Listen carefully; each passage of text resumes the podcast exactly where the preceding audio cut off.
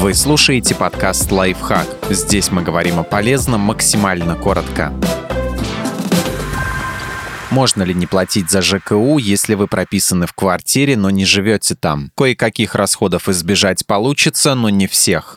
За что можно не платить? Если вы временно выехали из квартиры и не живете там более пяти полных календарных дней подряд, вы можете требовать перерасчет платы за коммунальные услуги, электроэнергию, газ, горячую и холодную воду, водоотведение. Разумеется, это работает только если у вас нет счетчиков. Если прибор учета есть, вы просто подадите уменьшенные или нулевые показания. Но следует помнить, что перерасчет положен только тем, у кого нет технической возможности установить счетчик. Этот факт должен быть подтвержден официальным заключением. Если отсутствие прибора учета ваш выбор, то перерасчет делать не будут. Плата за канализацию при этом зависит от того, какое решение было принято по горячей и холодной воде. Если для них перерасчет сделали, то из завода отведения с вас возьмут меньше. Кроме того, если в регионе плату за вывоз мусора определяют по числу зарегистрированных жильцов, попросить не учитывать вас в период отсутствия можно и там.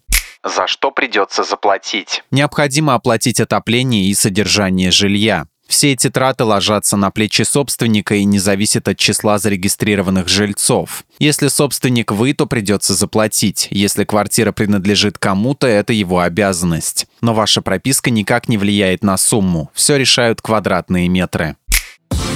Подписывайтесь на подкаст «Лайфхак» на всех удобных платформах. Ставьте ему лайки и звездочки, оставляйте комментарии. Услышимся!